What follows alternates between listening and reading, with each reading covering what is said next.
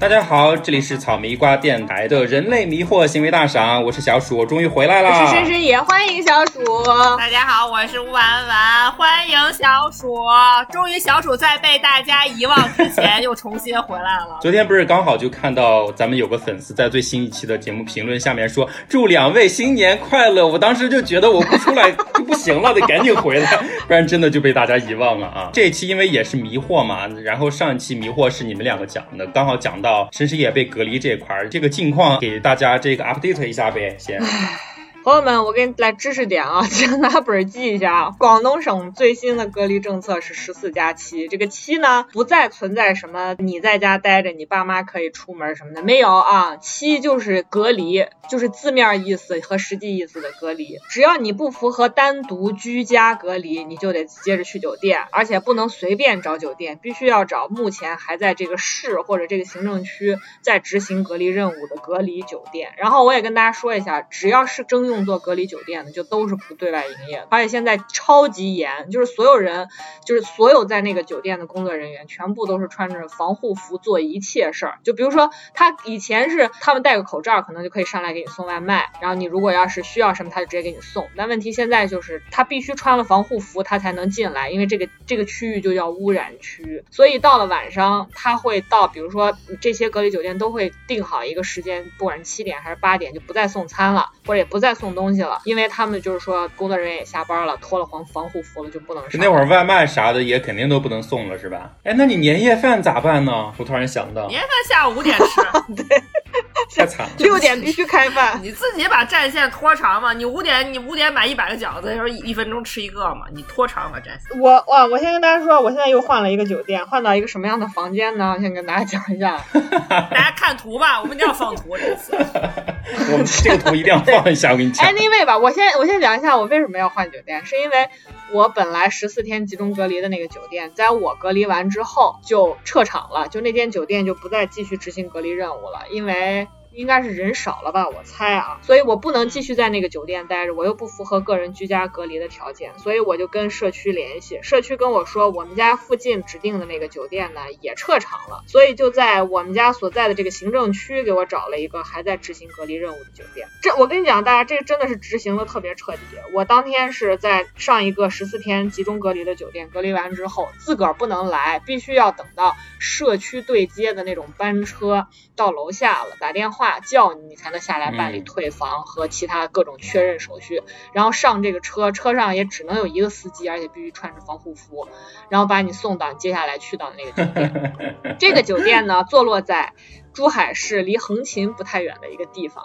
叫湾仔，不是香港的湾仔啊，就是珠海的湾仔。这个地方很神奇，就在于它是可以远眺澳门的一个地方，然后它又离横琴很近，所以这个酒店大多数时间呢它是用来，很多人来珠海是为了去长隆玩嘛，这个酒店呢离长隆有一段距离，但是相对来讲也在那个范围内，所以很多人都是去长隆玩的时候就住在这个酒店，所以他搞了好多的主题房，就是亲子类的项目。我进来办入住的时候，那个前台就问我说，小姐你要住哪个标准的？我说我住最低那个标准就行。结果等我上来之后呢，我那个钥匙打不开门，我又等了半天服务人员上来帮我开门，就在他把那个门栓往下一拉，然后按了一下把手，那个门只透过了一点点的小缝透出来那个光，我就想着这屋怎么这么粉呢？这颜色这是个什么地方你知道吗？然后呢门突然间一大敞开之后，然后映入眼帘的是，大家可以上去搜一下 Hello Kitty 的主题房。而且深深也把那个照片发出来之后，我从头到尾彻底的检查了一下，他们的细节真的是做的非常到位哦，就所有的东西都有 Hello Kitty、一个东西都没落下。朋友们，从地到墙到房顶无死角到窗纱，朋友们到窗纱，那个窗纱的打印啊都模糊到那个 Kitty 猫的脸上都有码，你们知道吗？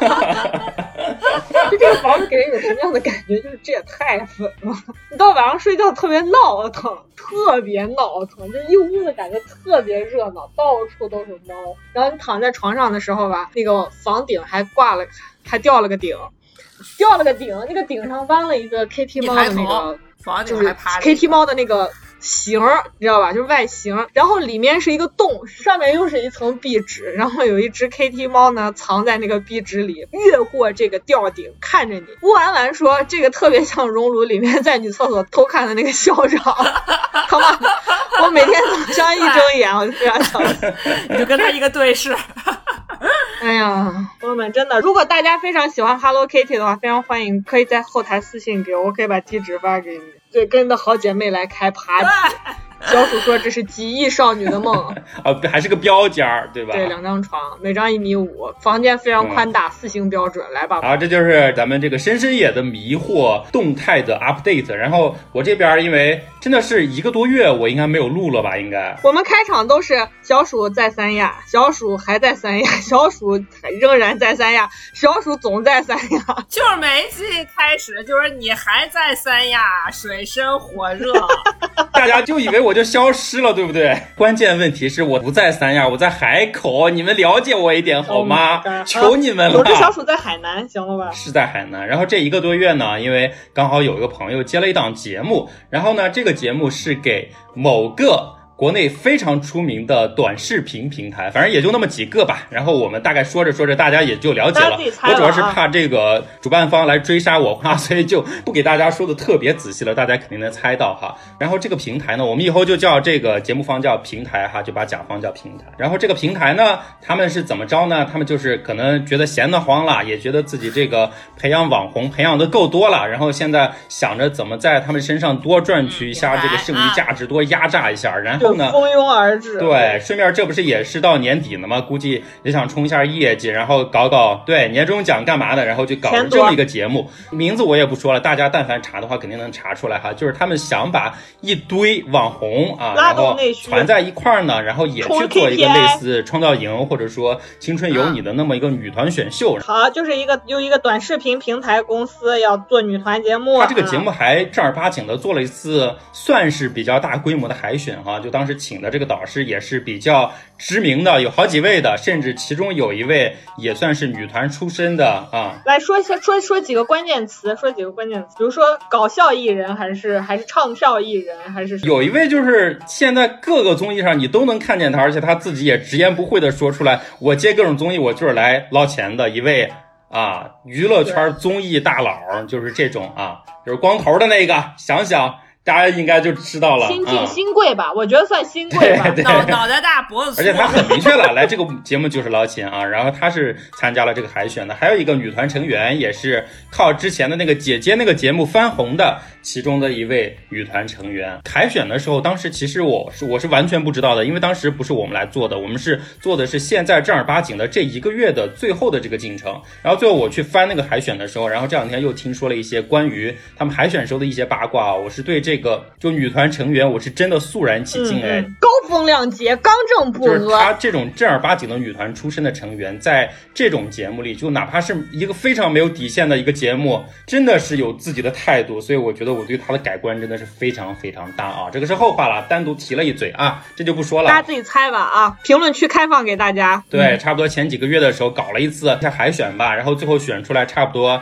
50来个人，然后呢就把他们一块儿攒起来，然后差不多是元旦那天开始啊，就在这个海南啊，具体是在海口，然后就把他们搞了一个营地，美其名曰要通过1个月的训练，然后呢也是跟其他这种选秀一样的，就是要经历4次这个公演，就相当于你平时是训练嘛，对不对？然后你到每周末的时候有一次这个公演舞台，然后通过公演舞台的这种竞演呀 PK 呀，然后每周请一些嘉宾来点评打分啊，然后平时也让网友来打分啊，然后最终选出来7个这么个人出道哈，就跟创造营和青春有你是一毛一样的。朋友们就别想着上网再去找视频了，他们是一个直播节目，这就是问题，纯直播。其实主要的问题不在于你能不能回放，主要的问题在于什么？大家想想咱们平时看的综艺啊，就是你平时看这个创造营看青春有你，哪怕平时看的多有意思，你到最后1周你去看决赛的时候，会不会发现非常差，然后修音也修不过来，各种梗也没有，然后现场也控不好，就决赛是最难看的。对，真的是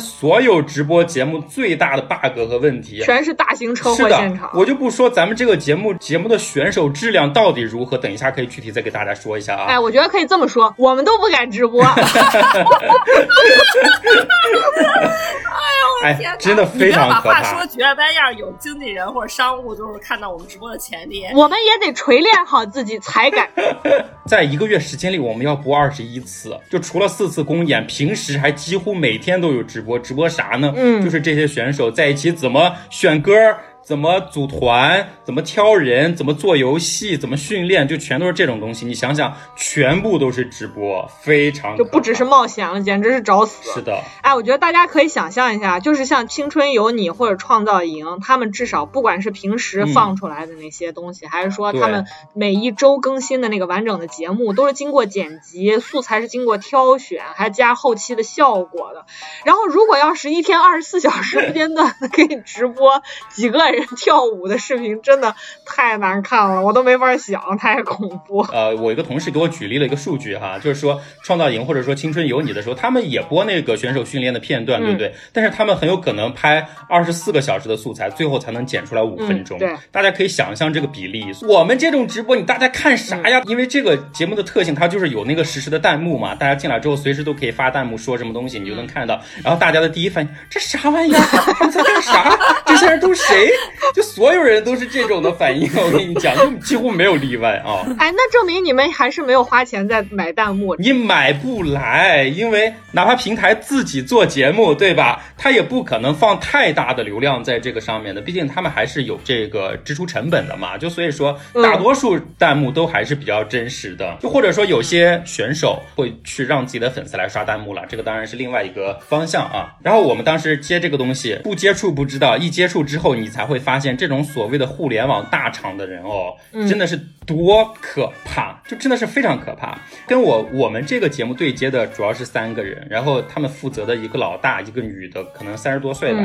他第一次进来的时候，我压根儿没意识到他是在场这么多人里面官衔最大的那个，你知道吗？就是一个特别素面朝天一女的，戴了一个不修边幅那种黑框眼镜，然后头发乱糟糟的，跟垃圾堆里睡出来的一样，穿得特别素，然后脸上坑坑洼洼的。就这么一个女的，她是整个平台方派来就是监督这次节目的最大的一个大佬。我当时以为她是我们住的那个酒店的打扫阿姨，你知道吗？她结果她是平台最大的人啊。然后她姨坐在那儿给我们开会，上来就是一句说，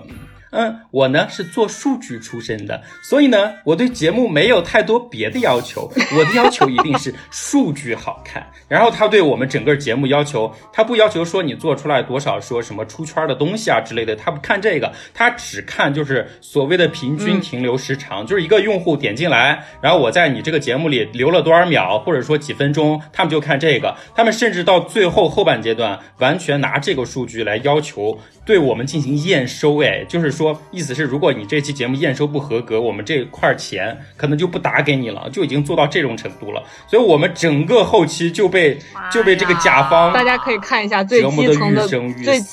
综艺从业者，天哪，就是这种 KPI 我们觉得应该通常只会发生在就是类似于程序员那边，拼多多吧，就是这种。对，这种互联网大厂的人，他的逻辑思维就跟你们的完全不一样，他完全不是一个做内容的一个方向出身的，他整个最后需要的就是说我一个数据，然后这个数据的转化，包括刺激了大哥又打了多少钱，他完全考虑的就是这个。你知道我刚说的这个所谓的数据策略大佬哈，他的要求过分到什么程度？他对我们说，对你们编剧的要求呢没有太多，我只希望你们把他们每一次直播的时候每个人可能发生的故事线和情节走向至少预估到90%吧。我当时心里就一个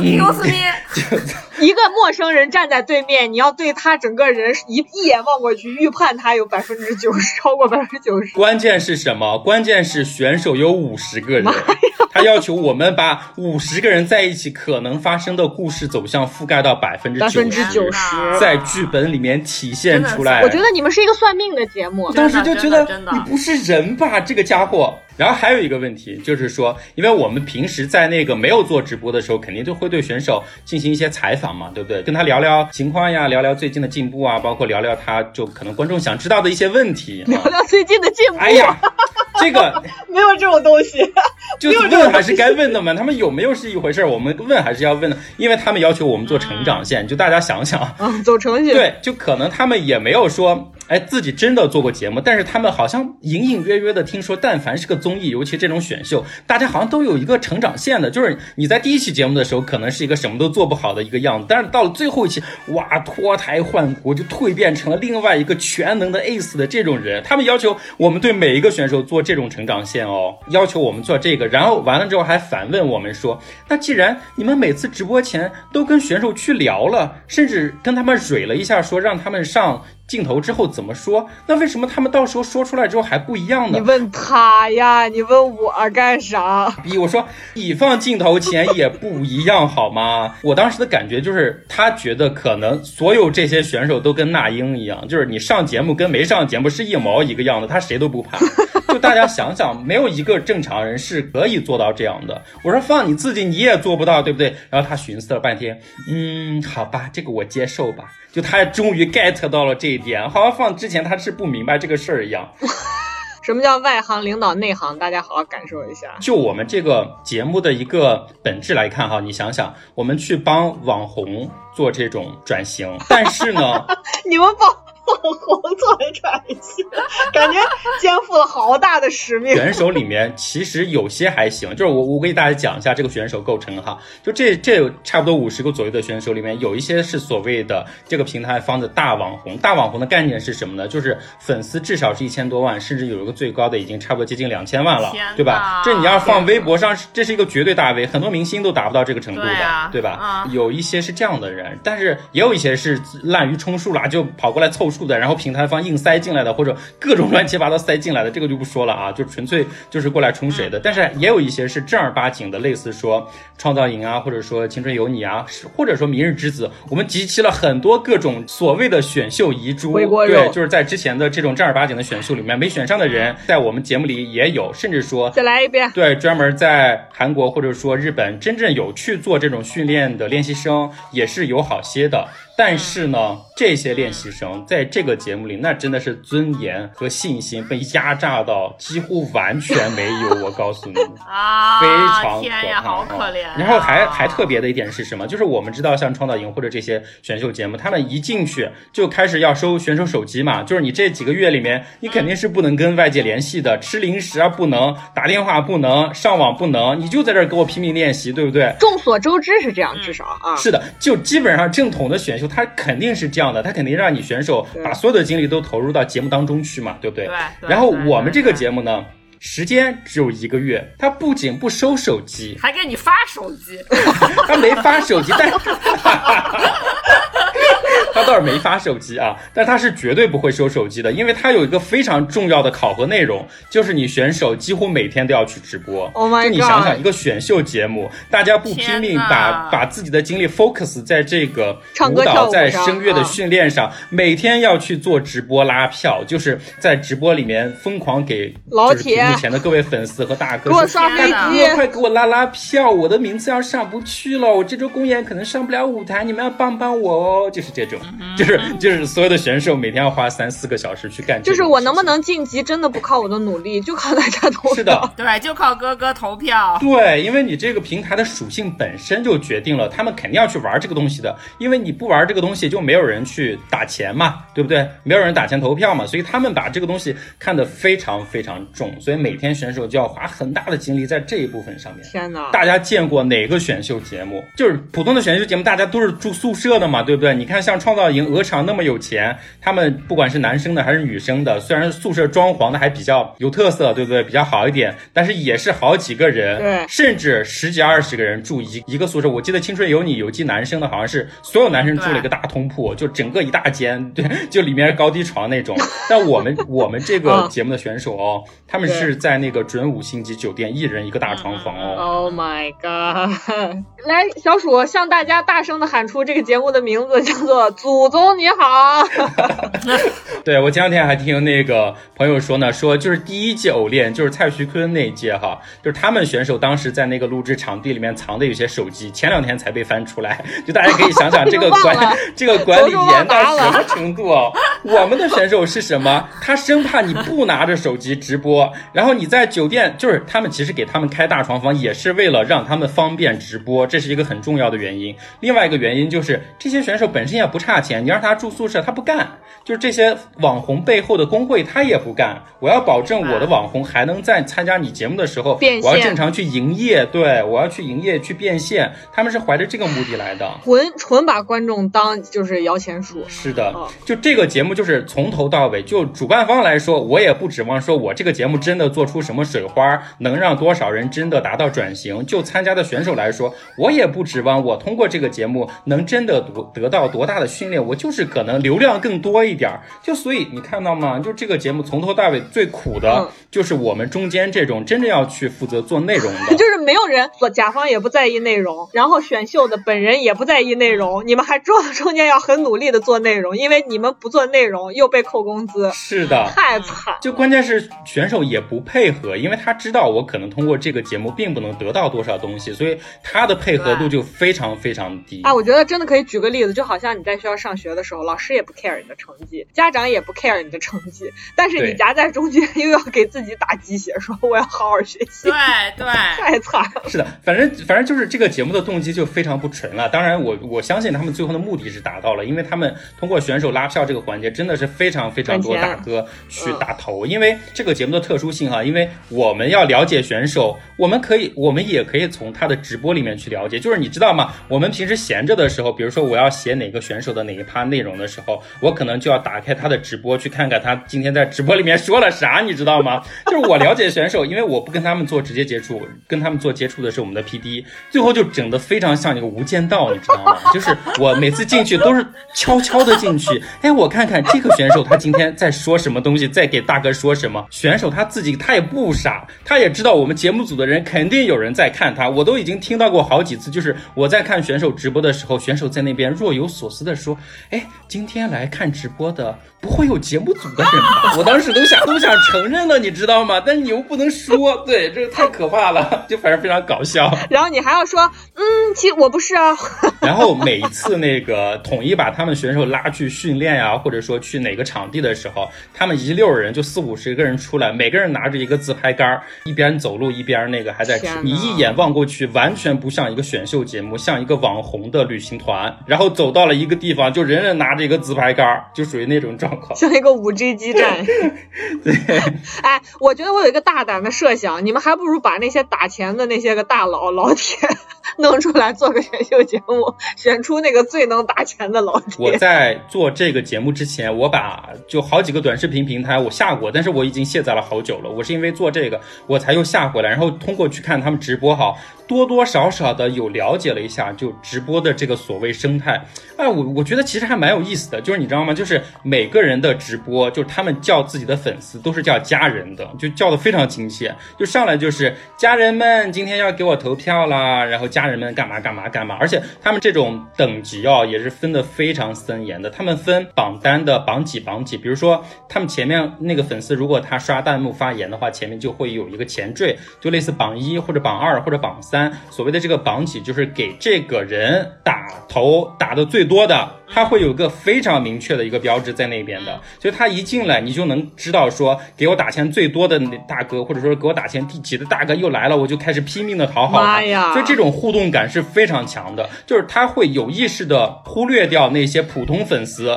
而去讨好这几个对他打钱最多的粉丝，所以完全是这种生态的。我真正到了这种短视频就平台里面去看啊，我才发现其实光这种平台，就是我从我们的选手去划分的话，分成2个完全不同的类型的。就是以前我是不知道这个点的，就是哪怕同是比如说某音或者说某手，对不对，我们都熟知的，它其实在内部也有一个明确的划分的。有些人他就是靠这个短视频出圈的，就是拍的各种网红视频嘛，然后大家刷一下刷能刷到，这种人他其实涨粉是非常快的啊。就我刚说的，就是我们里面有几个头部的这种有1-2千万粉的，就主要都是靠这种短视频起来的。但是还有一种就是我刚刚说的靠直播，这种直播的人是非常厉害的，就是你看着他的粉丝量可能就是个几十万、甚至上百万都没有，但是这种直播的这种网红的转化能力是非常非常强的。我告诉你，就是因为我刚说的这种通过屏幕的这种互动连接，让大佬可能觉得网红就是在跟他说话，就是在跟他撒娇嘛，所以他们打钱的这种冲动啊，这种频率是比那种短视频会更厉害的。所以你看，同样是在这个平台里面的网红，但是1-2千万的营收可能远远比不上只有几十万的这种直播网红。所以这是两个其实相对来说完全不同的领域了，就是它变现更直接。是的，是，所以我们这个节目里面的好几位大哥都是做直播为主的，就我们叫他大哥。所以他也是你们主推的一些对象。是的，就是他其实这个节目矛盾点非常非常多。就一方面我们也是平台雇来的这个内容制作方嘛。你们不是矛盾，是迷惑点。你们紧扣了我们这个板块的主题，迷惑。就是因为我们不能控制很多的东西，甚至大走向肯定是他们来拎的，还要对我们吹毛求疵。他们甚至做到一个什么，举一个例子，就是在选手的管理这方面，一般来说都会有2个人去 follow 一个选手。比如说一方面肯定会有一个选管，然后这个选管呢是负责他这个选手日常的一些生活起居，然后他什么时候吃饭啊，什么时候训练啊，帮他拿衣服递水啊，干嘛干嘛，这种生活项的一个东西。然后还有一个是他的 follow PD， 然后 follow PD 其实主要是负责内容项的，就是我需要你这个选手今天在节目上配合我们做什么内容，或者说我平时跟你聊一聊，多知道你的一些情况，然后反馈到我们节目当中去，大概是这个方向的。但是这个平台方呢，为了控制自己的选手，他们的选管是他们自己的人，然后呢PD 又是我们的人，但是呢这两部分要去跟同一个选手，所以导致最后矛盾就非常非常大。到了后期大家都是每天都是在疯狂甩锅撕逼，就处于这么一个状况，非常乱啊。就是他们第一天有跟所有其他选秀一样，也有一个出舞台的，也有一个评级，但是我们这次呢就加了一个环节，我们对每个选手都做了一个采访，就是上那天的导师去问的哈，就是你对自己的评级大概是一个什么状况，就是有些选手会说我觉得自己是 AI， 我觉得自己是之类的，然后也让他们立一个 flag， 就是说反正你在这1个月嘛，就这1个月里面你希望哈你大概能达到一个什么小目标或者之类的，挣1,000万。对，这个我才要说，就是我们在看，我胡扯的。我跟你讲，我们在采访一个选手的时候，他给我们说的就是我吧也就是想再挣1,000万吧，他说的是再挣1,000万，再挣一千万，我的妈呀，我要死了！我们当时，我靠，我们当时在那儿就是找个地方，对，挖个坑跳进去的心都有了。就其他节目都说的是我要有一个好的舞台，对，我要能唱一首好的歌，我要能跳一个好的舞，这里头是我要直接挣1,000万，我天哪，而再挣1,000万，这种大型传销现场，非常非常明确说出来的哦，就是再挣1,000万，这还只是一个哦，而且这个人还是那种不显山不露水的，你看不出来他这么有钱。然后后面因为我们中途不断的其实有选手退赛嘛，因为他觉得可能对他实在没帮助，然后他还忙着自己每天直播挣钱呢，所以有几个退赛的，然后就随时会有补位的进来。其中有一个补位的一个女生，然后也是上节目，我们就问她说那你来这次节目的话先给大家自我介绍一下吧，然后他就说我是谁谁谁，然后直接就说了一句，我就是那个存款已经有8位数了哟。然后我们立马白指头8位数，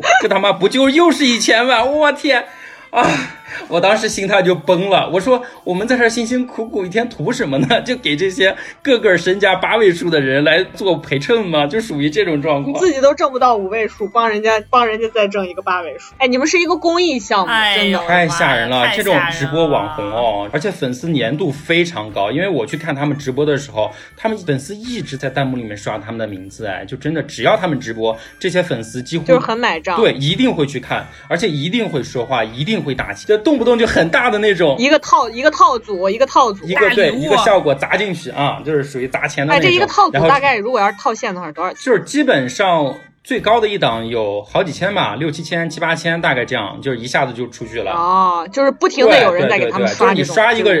礼物出去，这个礼物就有一个相应的那个屏幕上的一个动态效果，就属于这种。然后他也能看到，其他粉丝也能看到，然后立马这个主播就可以说，哦，谢谢什么什么大哥给我刷的什么什么东西，谢谢你，就属于这种啊。然后前面不是我也有说到说，其实这个节目对于真正的那些练习生是一个非常大的压榨嘛，就一方面这些。正儿八经的练习生，因为他们是没有直播基础的。对。但是这个节目呢，他要求所有选手你都要开直播，所以这些训练生相当于从最开始，他一个是不会嘛，他没有经过这种训练，然后他也没有粉丝基础，所以真的是从零开始哦，从零开始。你想想，对于一个没有任何帮助的一个新人来说，哪怕他们在之前的节目里有稍微积攒一点这个知名度，但是你在这个圈子里面，他们是一个彻头彻尾的小白，所以什么都不会。然后每天直播呢，也可能就几个人、几十个人，最多最多几百个人在看，非常可怜。然后拉票也拉不动，这个破节目为了刺激大家打钱嘛，他每次上台的顺序啊，甚至你能不能上台，都是通过这种拉票的积分去判定的。所以这些训练生非常可怜。总之就是跟他们练的怎么样，唱的怎么样，跳的怎么样，表现的怎么样，是不是辛苦，是不是够认真，完全没有。其中有一个我记得特别清楚，就是有一个创造营出来的一个练习生，但是没选上嘛，然后就给我们的他的 PD 吐槽，也不叫吐槽了，甚至有点哭诉了，就说说姐姐，我来这个节目真的现在一点信心都没有，我舞台上不了，虽然我觉得自己唱跳都还可以，但是我没有表现的机会。甚至我看到那些网红真的是好有钱，就他们每天都换一个包，每天都换一个包，我到现在我都舍不得给自己买一个包。天哪，就是可见这个市场已经被搞乱成啥样。所以就是非常可怕，就是他们在这种节目里啊，就是一点点话语权都没有。甚至说有时候我们想通过自己在内容上的这种环节设置啊，或者说给他们多一些这种公演的时候机会，对导师去问他们问题这种展示的机会，但是哪怕给了他们，其实对他们的帮助都非常非常有限的，也还是比不过那种会给大哥撒娇卖萌的那种主播，就是比不过，没办法的。然后太惨。然后节目本身呢也非常搞笑，最早开始做宣发的时候，包括海选，包括现在这一个月开始之后的前半截，一直对外宣称的就是说我们要做一个女团出道，然后我们要选几个人让他们往主流艺人的方向发展，然后做到中间差不多做了一半吧，然后他们终于意识到了不可能，这些人可能也扶不起来，然后就放弃了这个想法，就是也叮嘱我们说以后就谁都别说出道这个事儿了，咱也不说成团，咱就让他们在这儿先撑一个月，撑完之后干什么呢？咱们再说。所以做到最后就已经完全没有人提成团，没有人提出道，就是相当于就是糊弄，对，就给了一个出口。是什么？就是说这帮人啊，在这儿训练了一个月，我们最后选出几位最优秀的，啥也不干，给你们颁发个最佳学员奖，这事儿就了了，就基本上就属于这样了。结束，打板。搞不搞笑？就一个选女团的节目做到最后成了颁发优秀学员，然而优秀学员也并没有太优秀，就是没想明白这事儿根本就因为你们自己的连自己整个平台的运营逻辑都没有想明白，然后包括跟这件事之间的关系，就是你就觉得这些人也太外行了，就这个事情你但凡坐下来在这花上一个小时，你自己想不明白，你找几个人一聊其实就清楚了，就真的是你说的又当又立，然后是的。而且我觉得这个就是我们之前在节目里面也说过的，就是现在的选秀节目我们为什么特别感慨，你像最早的超女是算是中国选秀的开端，那会儿什么人都能去选，是因为大家觉得他可以给最普通的人一个机会，一个一夜成名甚至是一夜暴富的机会，对吧？只要他够优秀，唱得够好，够让大家喜欢等等都可以，至少从看起来是有这么一个很公平的赛道的。然后一直这个选秀走到今天，我们也看到了各种各样选出来的这些人，什么家里又是老赖了，又是怎么着，总之就一个感觉就是都是特有钱，又变成小有钱人的游戏了。然后你再看游戏，是的，你再看、就是游戏，对吧？然后你再看像这种平台，这种直播平台也要打一个旗号说我要搞选秀，对，你根本就仍然是有钱人之间的博弈，而且甚至不是有钱人直接的较量，因为他不是背后那个老铁直接的较量，就是不是那个 sponsor 的直接的较量。我真的感觉有一种就是在就是风月场所里面，我把我的人推出来，你把你的人推出来，我们选花魁，就是这种感觉。关键是他事实上就是靠这些大哥打钱来撑的，但是呢，对，就是刚说的又当又立嘛，他们又不让我们在节目里面把这个东西正儿八经的提出来，就是他们还要装的自己特别清纯，就是一个正儿八经的一个选秀节目，就其实完全不是。然后呢，其实里边有几个选手，像我刚才说的很头部的几个，有一个接近2000万的一个网红，就是他现在已经在正儿八经的往这种艺人的路子上走了。我其实记得好像是青春有你和创造营本身都有网红在参与，我记得好像当时有选手是那种就是还挺大流量的，是在直播平台。我们这个里面有几个大流量的选手当时是去面了青春有你，但是呢临到头了，然后被筛下来了，所以他心有不平你知道吗？所以这个节目他当时就觉得是为自己量身定做的。1000多万的粉丝他肯定是不差钱的，他完全就是想通过这个东西做一个跳板，试试看自己有没有可能做成艺人。但其实他们甚至现在挣的钱可能比很多一线艺人都要高了一点。我相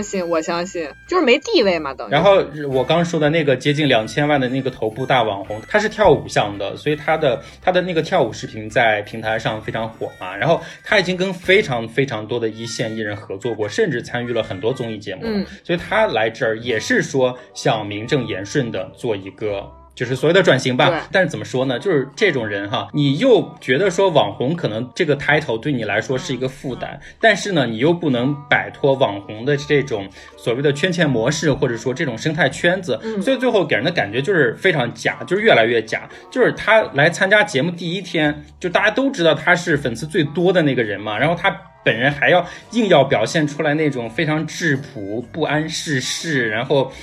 不知道大家怎么评价他。我们当时对他有一个所谓的市场评级，就是你都是粉丝最多的人了，而且平台方也不会让你难看，对不对？肯定要给你个最好的评级嘛。然后他把那个评级揭晓之后，大家一脸惊讶啊，我竟然这么高，就还要整出这种，所以我们到最后就觉得很无聊啊，你不觉得吗？对对对。然后这是一个这是算是节目里面流量比较大的一个。另外有几个就属于我刚刚说的这种靠直播圈钱的。我有给你们发过一个照片的一个，你们记得吗？对，就一个你说晚上睡觉可能闭不上眼睛的那个。我觉得你等会儿可以跟大家稍微多讲一下选手，就是因为你发的所有照片我们都记不住脸。是主管那个还是那个腿瘸那个？对，有一个先说坐轮椅的这个。坐轮椅这个是当时他参加海选的时候，因为他本身是不会跳舞的，然后为了疯狂练舞，然后就把腿跳断了。然后他上海选的时候是拄着拐上的，已经算努力了。他海选的时候拄着拐上，然后呢唱也没唱出个啥，拄着拐当然也不能跳舞。但是就这样，因为他粉丝高，节目方还是把他保留下来，直接进入了最后的决赛这个不说。然后他第一天到我们决赛来，我们见他的时候，他已经不是拄着拐了，他是坐着轮椅来的，她男朋友陪着她来，然后一路推着轮椅，然后来跟我们做面试，然后聊。我们问了一下说，那你来这次节目呢，最大的心愿是啥？她说，我就一定说要把这个1个月坚持下来，哪怕我坐着轮椅，我要把舞要练一练。然后第二天就退赛了，我们当时就没办法嘛，就只好立马补人这是一个。后面就没有再见到她了，她男朋友就又推着轮椅就又把她推回家去了，就属于这种。然后另外一个就是我给你们俩发过照片的那个，她直播的时候我截了个图给你们俩发一下，就是我给你们说，就这个选手就是我们节目里面真正的大哥，我们到最后大家都叫他大哥，就没有例外，就所有人一提大哥就是这姑娘，因为太有钱了，真的太有钱了。她有钱到啥程度啊？首先就是我刚刚不是说了，就咱们的选手都住的是那个准5星级的大床房吗？就虽然不是说很好的那种5星酒店，但是一晚好像也要800左右吧。然后呢，就是一般选手可能都还觉得过得去了，但是这姑娘不愿意，这姑娘都觉得太 low 了，对她来说，自己升级了一个那种我们给各种嘉宾导师住的套房，一晚上是3000-4000，她一个人包了1个月，牛逼，就真的真的是牛逼对。然后呢，他是选手里面最没办法管的，就你稍微一管他就很可能退赛了。但是呢他又是营收大户，所以平台方是不允许他退赛的，所以就处在一个非常矛盾的一个状态当中。甚至做到一个什么程度就是在开播第一天节目的头几天，我们肯定要跟选手见面呀，聊天呀，聊他的一些问题和状况嘛。然后他不，因为什么呢？因为他前几天打了瘦脸针，然后脸肿还没有恢复，对，所以他不愿意见人。那我这个我也跟你们说过，拒不见人，就哪怕是开播前我们都要去做那个核酸检测嘛，他都要求平台方给他一整个人把大厅围起来，所有人都在外面不许进来，然后他一个人在里面做完了核酸，然后又把他包起来，然后就一个人默默的走了，你知道吗？就跟那个安陵荣上班一样是吗？包起来。刚才不是说了他有 PD 吗？我们的就是他的这个个人 PD， 你没办法了，你都要第二天都要开始播节目了，还对他啥都不知道呢，你总得去见一下吧。最后求了半天，终于他同意说，那你到我酒店房间来吧。然后就也是一个女生嘛，那个 PD 到他房间去，进去了之后发现，就哪怕他见 PD 都是把脸用一个黑布包着的。嗯，哎，我真的觉得，如果要是这个节目放开自己放，然后把这些素材拍下来剪一剪，绝对会非常好看，真的很好看，我跟你讲，真的。然后我们 PD 当时就问他说，那你这样子见不了人的话，那你节目怎么参加呀？然后他就给我们 PD 打保票嘛，就说，就虽然我今天是这样，但是第二天的这个节目我肯定能上的，因为我第二天就恢复差不多了。而且他确实是做到了，他真的是做到了。对手术特别了解，对手术的恢复期。他这个人啊，其实我们最后发现他倒是有一个好处，就是说他虽然属于这种有钱也比较作比较任性的，但是他说到的东西他真的都做到了，所以我们后面对这个大哥真的是敬佩的，你知道吗？啊，一个唾沫一个钉，太大哥了，妈呀！我们当时 PD 就几乎当场下跪求他了，就是为啥求他？为啥求他？就是我刚说的这个矛盾嘛，就说平台方是想让他一直参赛的，因为只要他参赛，就肯定有大哥给他打钱，有流量。对，但是他呢这边又特别任性，他就在那边就说，我先看看吧，我先参加一两天，我先看看情况再说吧，就属于这种状况。我们 PD 当时就求他说，求求你真的多参加几天吧，不然我这边没法交代。请大家再一次和我喊出这个节目的名字，叫祖宗您好。对，我们就是在选大哥，甚至是选大爷，就连平台方都没法管的大爷，他们扔给我们，让我们去帮他们做内容，但是他们又完全不配合，这真的就是导致我们后期非常非常累，真的是太累了。但我觉得你们应该谢谢有这样的选手，他至少比如说打个瘦脸针，你们就盯住他了呀，他不打瘦脸针，你们现场跟玩消消乐一样，你说。但是问题是很多人都打过呀，就是你到时候去看，就看全场50个人没打过的能有几个，甚至说没整容的能有几个，哎，真的不多了，就是苹果肌都飞出来，真的不多了。我跟你讲，就有一个后面我们节目还选了一次班长和班花哈，然后班花这个人，就是你如果从镜头去看，确实是蛮漂亮的。我跟你讲，从镜头看确实是蛮漂亮的，但是你一看也明显知道他是整过的嘛。但是牛逼的地方在于什么呢？他虽然自己在节目上不会说这个东西，但是他在私下里对这个事情一点都不避讳，因为就是所有50个选手第一次见面，然后坐那个大巴车嘛，然后把他们往那个场地运的时候，他们就是选手也是第一次见面，然后有些选手就对他说哇，你真的好好看，就可能是发自内心的那种了哈，就是真的夸他觉得好看。然后他头一回说我是整的呀，很可爱，说的特别开心，我是整的呀。对，就为什么不把这种素材放出来呢？还能劝粉，我真觉得就这个没法拍，这个当时没拍到，因为他平时就是说大家可能就都知道他比较好看嘛，但是他自身的这个唱跳实力确实是非常一般般。然后他一上节目就开始给大家说我来这次节目呢就想打破大家对我的一个固定印象，我想打破大家觉得我是这个花瓶废物的印象，我要让大家觉得我是有用的，我是能唱跳的，巴拉巴拉巴拉，就搞了一堆这种人设哈。就虽然中间他还是有一点点努力的，然后到了最后一次公演，就是最后一天直播的时候，他在那个台上发表感言的时候，我记得特别深刻，他说了一句话说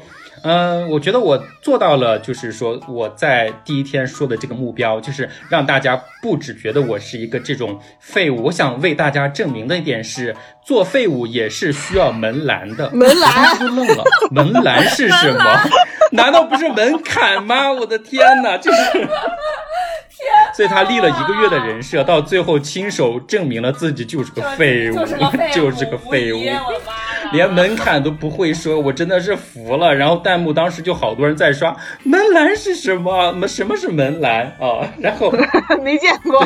还有我刚刚说的这个大哥啊，就非常任性的那个打瘦脸针的大哥，他后面竟然一直参加了我们的节目，而且一直坚持到最后了。虽然他中间训练他几乎是从来不来的，他每周训练他只来1次，1次3小时，但是人家3小时能把1个5扒。哎，那还挺厉害的。就你没办法，你也没法说他，所以我们到最后都还挺喜欢他的，因为他虽然任性，但是不作嘛，对不对？而且有什么说什么，因为他的这个粉丝画像哈，就是平台方给他这个粉丝画像也是非常非常明确的，他的粉丝就是集中在3、4线城市的那种没有太高文化但是有钱的这种大哥啊，就是平台对他分析的已经非常透彻了，然后他对自己的定位也很清楚，虽然他平常一直自诩自己是什么意大利留学歌剧回来的，然后动不动标一个美声歌剧的那种啊，但是他也知道自己的这个他唱的好吗？你有听他唱过吧？啊，就是就那样吧，但是确实可能学过几刷子的，就属于这种状况啊。然后呢，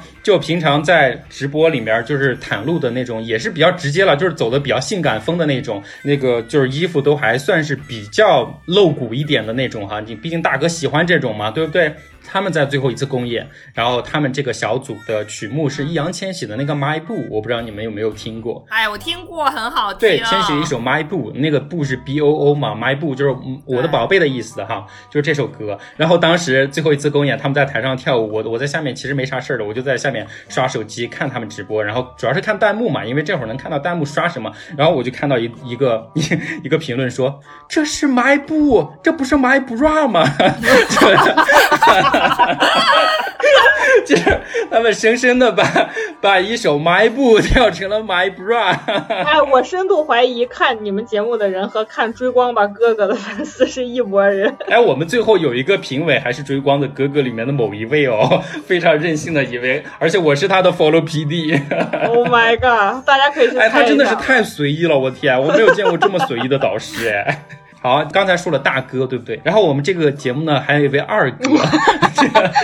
你们是个山头吗？水泊梁山是不是？就属于最任性的两位了。但是跟大哥不同的就是，大哥到最后表现出来这种，至少我坦诚这个点还是俘获了我们一些人的哈。我们觉得他还不错。但是二哥哦，那真的是我们从头讨厌到死。他是什么？他是一个最早在平台上发一个出水芙蓉的一个。就是从泳池里一跃而出的一个这种短视频，然后一炮而红，在一炮而红，真的就是回头我给你们看他当时成名的那个短视频，就是在泳池里然后抓的钻出来，就是美人鱼出浴的那种感觉，然后甩了个头，头发上水不灵不灵的，然后一下子就火了。那个他那个视频好像光点赞就有好几百万，就是刷平台的这个很多直男可能都知道他，甚至很多人我知道把他当时的这个视频做成那个手机屏保，到现在还在用，就非常夸张啊。然后这位二哥呢，就自此摸清了自己赚钱的门道，然后光这种出水的视频可能就拍了几十个吧。天哪！就换不同的泳池拍，在泰国拍完，在马来西亚拍完，香港拍，就换各种高级酒店的泳池去拍这种东西。哎，他这个套路玩到30，可能就全世界的泳池就玩遍了。不是，他玩了几十次之后，发现大家慢慢有些腻了，然后他又开发了新套路，他的牛逼。在于这儿，他能不断开发套路，他后面又开发了玩雪的套路。就是把抓雪，然后把雪掀起来，是吧？那样。对对对，就是他玩套路一套一套的，就是把所谓的直男拿捏的死死的拿在手里，所以他的粉丝忠诚度也非常高。直男真的太准了，我的妈呀！但是他这个人呢、哦，他这个人就是非常非常作的那种小女生，因为年纪也不大嘛，21、22岁，然后人又红了，然后就觉得没边没谱了，就特别作。今天训练不想去，明天不想去。关键呢，这节目他又是拿这个人气来做选队长的依据。所以相当于他人气高嘛，所以他几乎每次都是队长。然后他当了队长之后呢，像什么选歌呀，什么分 C 位哈，这种正儿八经这个选秀要做的事情他又不去。有一次非常神奇的一幕，到现在大家都还在黑他。他那天就推说自己生病了，又生病又有事儿，然后呢就说今天选 C 我就不去了，就是让自己的队员代理一下。他的队员就去了，然后他就不知道干嘛去了。这个在直播的时候呢，我们的这个老师就问他的队员，就说那你们队长现在OK， 能不能让他接个电话，就是我们把这个事情商量一下。其实这个事情我们之前是蕊过的，就是告诉过他说你哪怕不去，但是到时候你的队员会给你打一个电话，就是因为毕竟是选你们队的这次 C 位嘛，你队长不在的话不太好。然后队员就给他打电话了，接通电话之后他就开始一脸睡眼惺忪的感觉啊怎么了啊，对对对，就这种。然后大家当场就炸了，因为这个直播的时间已经是下午1点多2点了，然后他们的队员在那儿选歌干嘛的，然后他在家里睡觉，这嘛也没用。他给出的借口还是说因为他有事，弹幕就疯了，弹幕就是疯狂在刷人在家中睡 C 位天上来，就是弹幕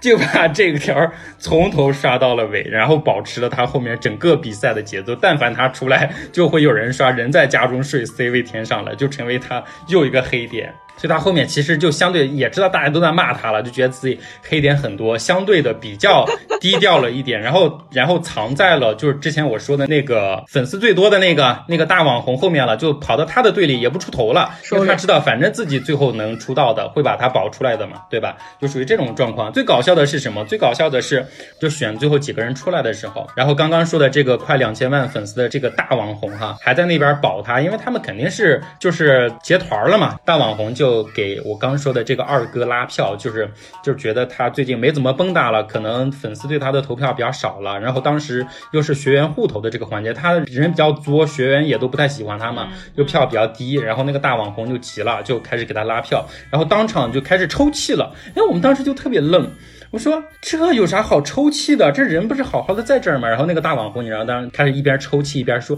求求各位大哥，求求各位同学，也给我们的这个二哥这个女生哈，也给她投票，因为她现在票比较低哦，我们关系又这么好，我觉得我有必要帮她拉票啊，你们不知道一个事情。然后她就开始说她前2天去医院，她被诊断出了，她甚至说了这种，她被诊断出了感冒。吉姆说就不会是什么太不好的事啊，你知道他最后说诊断出了什么？他一边哭一边说他甚至被诊断出了腰椎间盘突出。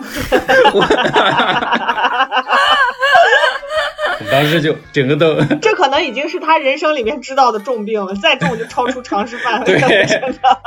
哎，就这种网红哦，就真的就是虽然眼泪随时说来就来，但是真的也太假了，我的天哪！我当时就真的大家心里内心都在吐槽，你能再假一点吗？你要知道他的水平就这样，他已经尽力了，在他的小世界里面已经把自己掏空。哎，你们这个节目也给了他带来了极大的压力，他原本不需要触及这件事情，现在回家还要去了解一下有什么病比腰间盘突出更严重的。这就是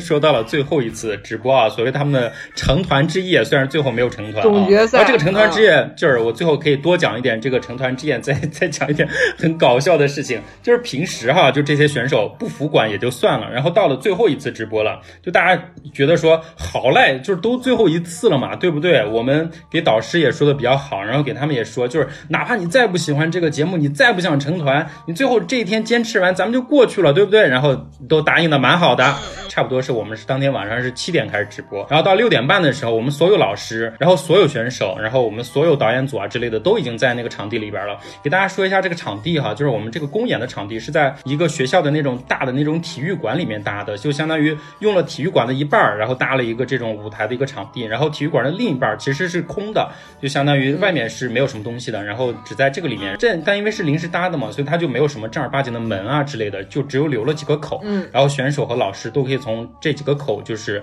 互相出入这样的。然后我们导演就在那边训话，然后那会儿就是告诉大家说，你们再坚持一下不拉的，然后要上厕所的，要吃东西的，要给谁谁谁打电话的，你们赶紧抓紧这最后的时间，20分钟半个小时的时间，我们7点开始之后就谁都不许出去了。然后所有选手都答应的好好的，然后翔也有出来了，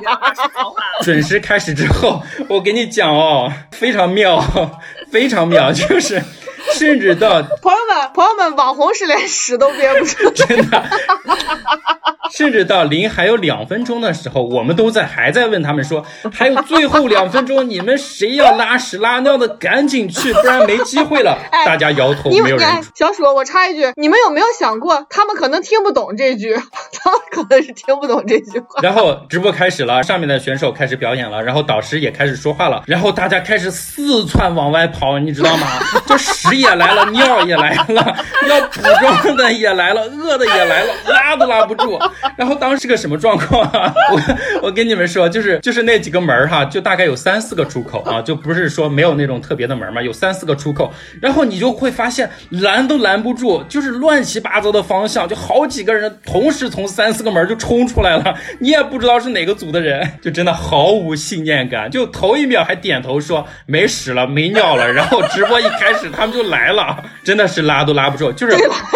我是什么状况啊？就是因为最后一场的这个台本是我写的嘛，但是你上场之后我就没法控了，所以我当时的心理状态其实是已经非常放松的，就是我觉得对，你就已经结束了你的工作，我已经在场外就是非常全身心的在放松了。这个个时候突然发现选手直播的时候从四面八方冲出来，我们的总导演当时就急了，说赶紧去抓人，就也不管是谁了，看见一个类似选手的就赶紧把他抓住，就问他要去哪儿，他说去洗手间，我说不能去了，然后一把把我甩开就跑过去了，我不能追去女厕所，我真的是服了。你们现场也太精彩了吧，还一把把你甩开，一定要拉屎了。我最后回想了一下是一个什么状况，就是抓鸡，就是抓鸡的感觉，就是你在一个鸡圈里，太精彩了，就是你在鸡圈里，然后鸡四处乱跑，你把它好不容易把它拽住了，然后它扑了两下又把你摆开，只要看这个洞就往出钻，就属于这种状况。我跟你讲，你本人应该抓的是披头散发，而且好不容易把几个抓完了，又发现有一个女生在那儿哭，你知道吗？就是蹲在墙角哭，就是死活不上台。你帮帮我，也不知道为什么，最后终于问了半天啊，原来他是跟他们同组的一个选手闹矛盾了。我这会儿就是不上台，我就是不上台，我就是不上台，我管你们怎么劝，我就是不上台。结果转头就跑到女厕所去了，谁劝都没用。最后总导演，你们厕所到底有啥？我想问一下。然后我们总导演就跑去劝他了，结果把所有人都圈进去之后，就确认卷门关上了，就让我们所有人在外面的人，我看谁再敢给我把鸡圈的门打开，就每个口读两个人。就说拉在里面都不能让他出去，就属于这种状况。你们这是一个什么节目？然后就这都没过一会儿，就不断的有人出来啊。然后我守的这个门就有一个选手跑出来跟我说不行啊，我那个上节目的一个耳环我忘了没有带。哎呀，我当时都想这他妈什么事儿啊！我说那我去给你找，然后我就把他安抚在那个场地里，我就去联系他的选管，我说他的什么什么耳环在他的什么什么包里，你给他拿过来。然后他拿过来之后，我就给他悄悄的递到场里，他就带完了之后呢，这大姐就嘚儿的不知道从哪儿摸出来一个镜子，后面还在直播呢，他掏出来一个镜子就开始照镜子了，你知道吗？你耳环你不记得带，镜子你带的这么多，我真的是。哎，他们的这个纪律性让我真的非常的好奇，就是我觉得你都不用文化程度到初中，小学就说过，就是不要有小动作啊，集合的时候就一定要集合啊，他们到底有怎么样的一个文化教育背景，我真的特别好奇啊，就真的没办法了。我那天真的是精疲力尽，就刚开始说了，我们不是去海南嘛，然后当时大家其实有好几个人去海南的一个原因就是大家觉得当时在长沙特别冷嘛，就是觉得去海南好歹暖和一点冬天嘛，结果没想到去了海口，我挂了个羽绒服在外面都抖抖抖抖抖抖抖抖抖在那边。最后一天结束的时候，我们有几个同事他们是凌晨就是早上的飞机啊，然后他们要凌晨4点走，他们甚至拉了一个群叫做说凌晨4点迅速逃离海南，再也不想回来，就真的大家被这个节目伤得透透的，我跟你讲，拿命换的迷惑，朋友们，我天！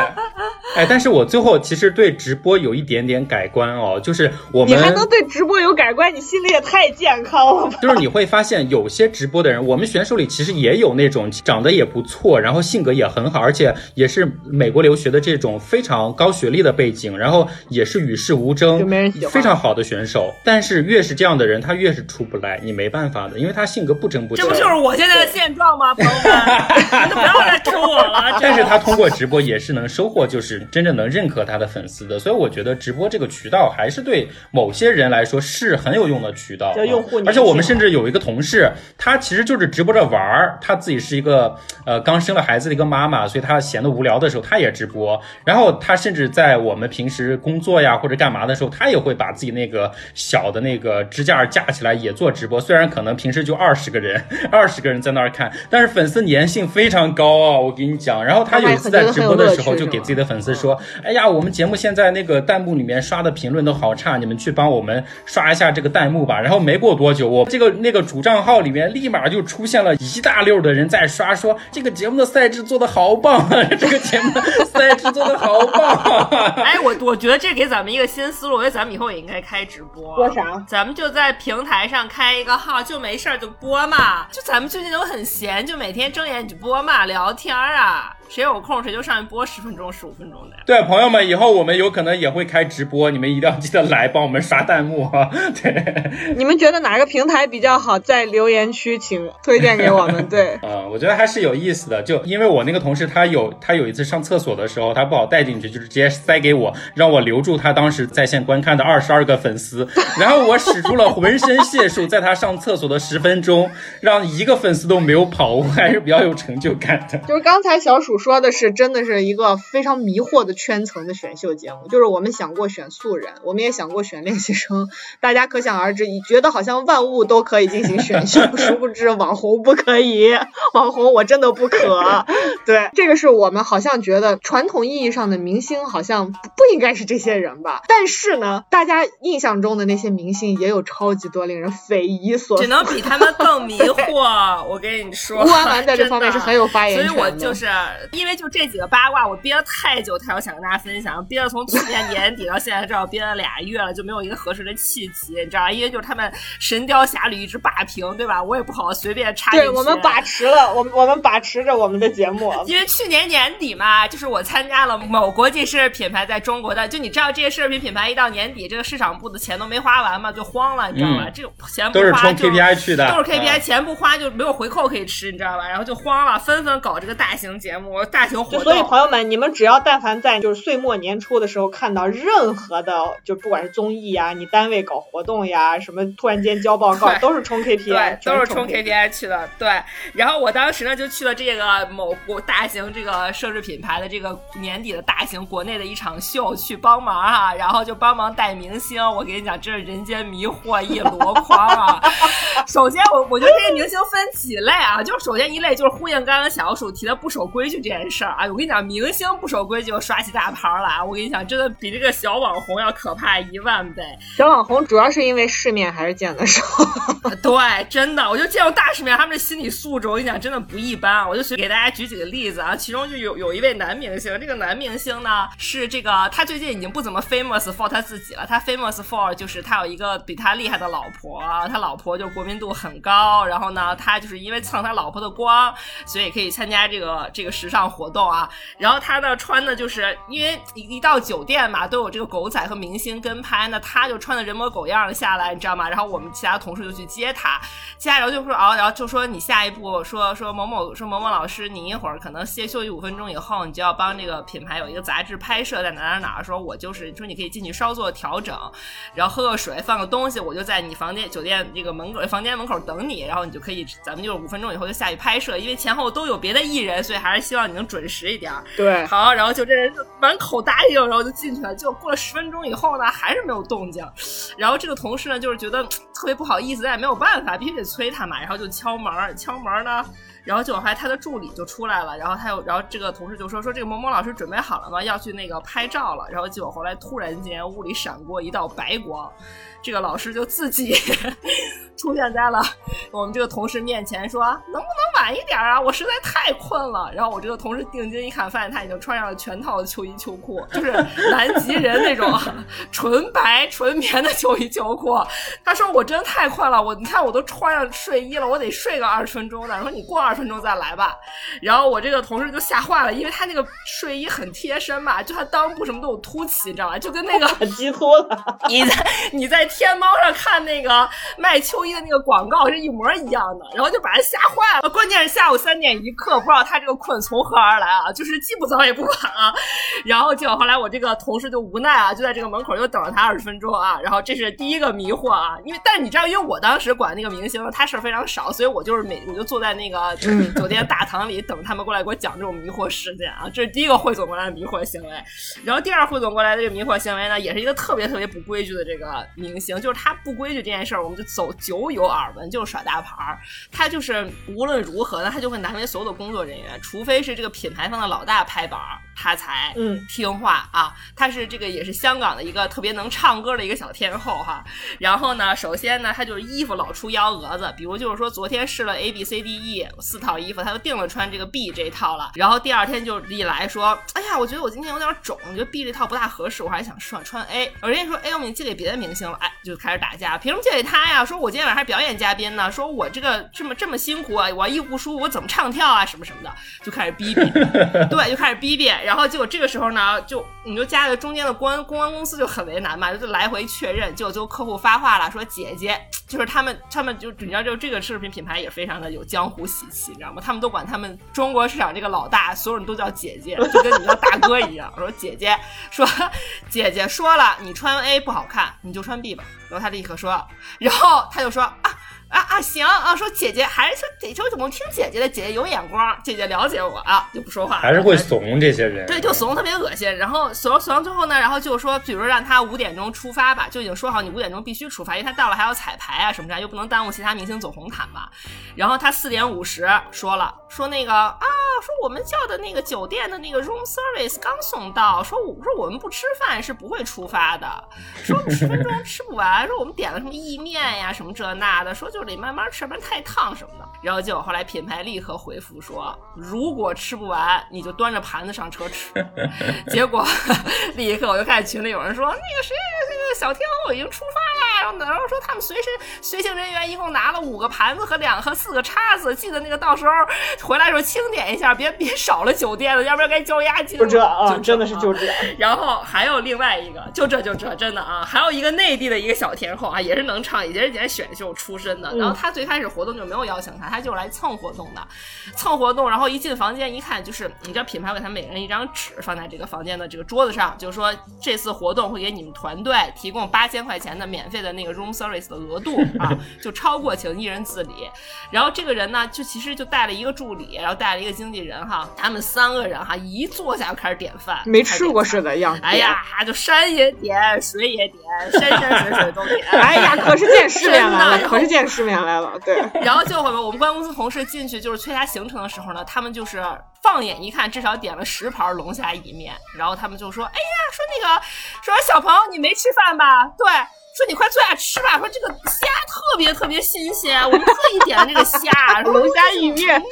这个点太浪费了啊！满山满谷，桌子放不下，放床上，你知道盘子放床上，他们都坐地上啊，就在那吃啊。然后呢，也是马上就要出发了，因为就是我们这奢侈品品牌，因为那天晚上去的艺人非常多，然后他们就是一定要 Q 好时间嘛，就比如说你5:17出发，那你必须5:20之前你要出门，对吧？所以要求公关公司的人，你必须5:10跟他们说好，说你现在该上厕所该补妆啊，因为艺人不想互相撞到，对，你就咱们5:17你必须 ready。 结果这个人呢就跟那个小鼠调情况一样啊，没事儿，说我这没吃几口，没拉不出来，没尿，就一直在那坐着。结果5:16他突然就是一个鲤鱼跃龙门一个激灵就穿进了厕所，然后就关上门天，然后就是关键是他关上门以后，就所有人都在那个工作人员在外面都天里面噼里啪噼里啪噼里啪噼里啪，声巨大，然后在放屁，然后声巨，然后就一阵噼里啪啦之后就安静了，就安静了5分钟。这个时候已经5:25了，然后品牌又一直催说他为什么还不出，他到底怎么了？拉稀多了。然后我们公关公司的同事就急了，就跟他助理说：“你去，你去敲一下门。”然后助理说：“我不敢去，你去吧。”然后我这个同事我就挨着过去咣凿门，说：“老师，你快出来吧，品牌催了半天了。”然后呢，大概过了1分钟以后，他又从里面就云淡风轻的出来了，然后一开门以后就是伴着一股恶臭。就是我这个办公室的同事说，冲着他就是3个踉跄，直接往后连退3步，然后就带着一股就是强劲的屎味，然后就走出了房间，然后就上车了啊！这就是他们的一个太恐怖了，这个一些不守规矩的明星啊。然后关键还有一个呢，就是有一些成名已久的大明星，就是真的是就是这叫什么，就是超 A list 的明星啊。我们这边呢、也有2个啊，顶流，真的是顶流。我们这边也有3个吧啊，就是首先。这个第一个我特别想吐槽的呢，就是我们的这个国内的男爱豆的鼻祖啊，现在依旧也是顶流，也是很年轻的一位，然后也是归国吗？不归国 ，local。不归国 ，local 的男爱豆顶流猜不出来，好继续。对，但是我跟你讲，但他是这个男爱豆始祖啊，鼻祖。而他并不是这个并不是最近选秀出来的啊，他就是已经是早就已经这个成名已久，但依然还很年轻的这么的一位啊。不是，然后呢，就这么一位呢。他呢就也参加这个活动，而他是这个活动这个品牌的某一位就是大使，就是不仅仅是挚友，是大使，就是他这个 title 非常足啊。然后呢，他就当天可能工作比较多，他就有一项工作就是需要在这个酒店里走来走去，拍这个假模假式的这个出发的 vlog 啊，就是一直跟拍他。然后呢，他就一直要在电梯上，他就一直要坐电梯。如果他坐电梯的话，就需要这个品牌和保镖先把这个电梯控好，就只能他自己一个人上电梯。然后我们当时也需要上电梯嘛，然后我当时我就跟我另外一个同事站在这个电梯旁边，然后呢我看这电梯道是给他空的，然后我就跟我的同事说，我咱们等一会儿，等他这波人上去再说。然后我那个同事就拿着手机呢，就在拍自己手上一个纸质的一个那个行程表，因为他要发给他管的那个明星的经纪人，所以他就在那拿着这个纸就在拍自己的手。然后突然这个流量扭过头来，伸出他的纤玉指，右手的食指，然后指着我的这个同事说，我看到你拍我。然后这一句话以后就立刻从不明的三个方向凑窜出来三个彪形大汉，又彪形大汉，对，三个彪形大汉。你的身边总是有莫名其妙的彪形大汉，你接着说。对，然后就把我和我同事团团围住，然后经纪人就上来开始抢我同事的手机，然后我同事就把手机紧紧捏住就不给他，然后经纪人说你拍什么你删了，说你现在把相册调出来我要看你相册。然后我这个同事呢就是肯定没有拍他，就是百口莫辩，但是他也不愿意给他看相册，因为他偷摸拍了这个另外一个男艺人，就是他喜欢的就是相册第一张他偷拍了别人，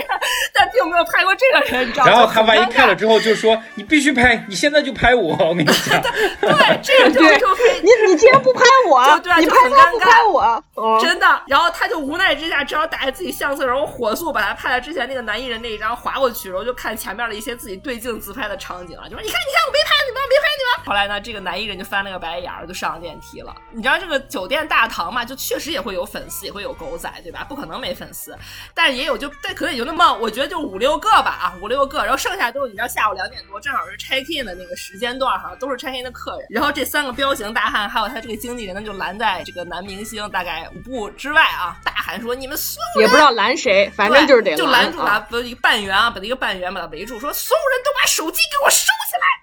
然后声音巨大，然后那个就是那个。lobby 里面的客人们面面相觑，然后有一个50岁的大爷，本来在那戴着眼镜，还在那找自己那个预定编号，就他这么一喊，就手一抖，手机就啪直接掉地下了。然后当时就是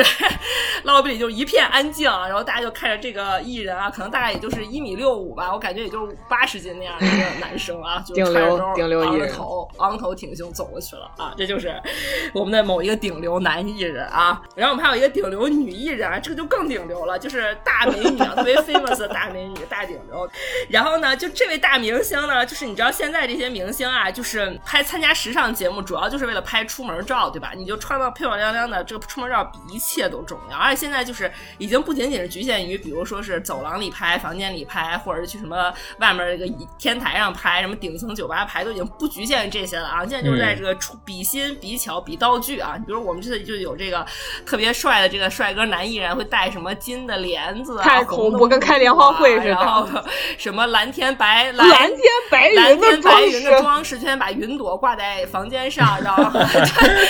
拉上一个金帘子，然后再嘴里叼上3个棒棒糖啊，都是这么拍啊，都是这么拍。然后结果后来呢，我们就是这场请了最大牌这个顶流女艺人呢，然后呢。他要去哪儿拍呢？他就是非得去酒店的中餐厅拍啊，就去酒店中餐厅拍。然后他就拍的特别早，因为他想早点拍完以后早点就是修片发微博嘛，就可以上热搜。然后他进去以后，你知道人就觉得，我觉得就对这个选择 confuse。你知道中餐厅哈，就我总觉得就是你像粤菜餐厅不是很适合拍照，对吧？而且关键人家是吃饭的点，1点半，人家还没有闭餐呢，你知道吗？而且油腻，都是抱什么鱼啊虾走来走去啊，都是那个味儿的。然后他就进去了，然后他又说，因为确实可能酒店餐厅也没多少客人嘛，他又说我要在这儿拍照。然后人家说你这我们都客人，你咋拍啊？他说没事儿，他说你就给我找一个那个角落哈，没客人没桌子，我躺地上拍。说我觉得你这地可好看，自挂不走寻常路，自挂东南枝。人也觉得这个是确实不走寻常路哈，就是你这一般人你不都得坐椅子或者坐着靠在桌子上举杯红酒，不都这么拍吗？他说不，他说就是我要拍烂了都真的。他说我觉得你这个地板特别美，他说我就要躺在地上拍。关键这些事我还都不知道，是但因为我带的那个艺人呢跟这个女艺人呢就是共用同一个经纪人，然后我就是去我带这个艺人那儿呢听到他的这个经纪人就是跟他嘲笑这个女艺人，说哎呀你看这个谁谁谁这么一把年纪了，哎呀说这个说孩子也有了穿这么少，然后就说他一把年纪了啊，然后他也不是小姑娘，他也不是学舞蹈出身的哈，就是那个他们的观点就是说，你要是特别小的小孩想搏出位，你不是还能咬咬牙，就是都老子豁出去了，对吧？然后你都江湖地位已经在那儿了，你都30好几了啊。然后呢，看着大理石地板啊，千人走万人踩，冰凉哈、啊，就是啊，12月吃相太难看了，至少零下15度，穿一个纱裙子就躺在那个地板上，然后让那个摄影师骑在他上面给他拍。关键那个餐厅还有来来往往还有食客呢，还没走呢、然后立刻就这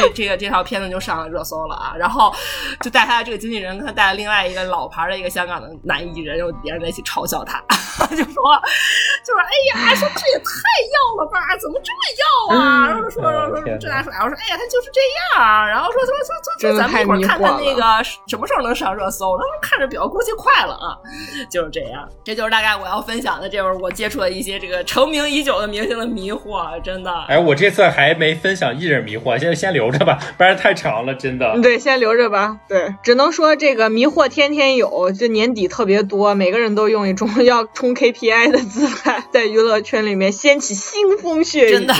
对，甭管腕大腕小。对，因为我们也看到好像很多朋友都很喜欢我们的迷惑系列，经常有粉丝在问说你们的迷惑去哪儿了，我最喜欢的系列还不回来啊，这次给大家放松的多一点啊，趁着过年。对，我觉得我们这波粉丝一定会追着我们去看我们直播的if我们去直播的话谢谢大家了，在这先给大家拜个早年。大家万一发现我说的是哪个节目之类，也不要给平台方透露我在这儿说他们坏话，不然他们很可能会扣我钱啊。对。大家要是发现我说哪些明星，大家也不要去别地方乱说我瞎爆料。我跟你讲，我说这些人可都不是好惹的，我将要被网暴那好好玩的，我告诉你。啊，反正总而言之，祝大家过年开心啊！啊，那以上就是我们这次在过年期间给大家专门放送的一期迷惑行为大赏，希望大家喜欢，希望大家慢慢听啊，开开心心陪你上厕所。希望大家喜欢，开开心心过大年啊！那如果大家喜欢我们的节目，还是要记得给我们点赞、评论和转发，这样我们会知道大家是怎么想的，然后以后为大家做更好的节目。对的，大家在新的一年要一如既往的紧紧的 follow 我们。那我们下期见喽！春节快乐！春节快乐！好好过年！下周见，拜拜！好，下期见喽，拜拜！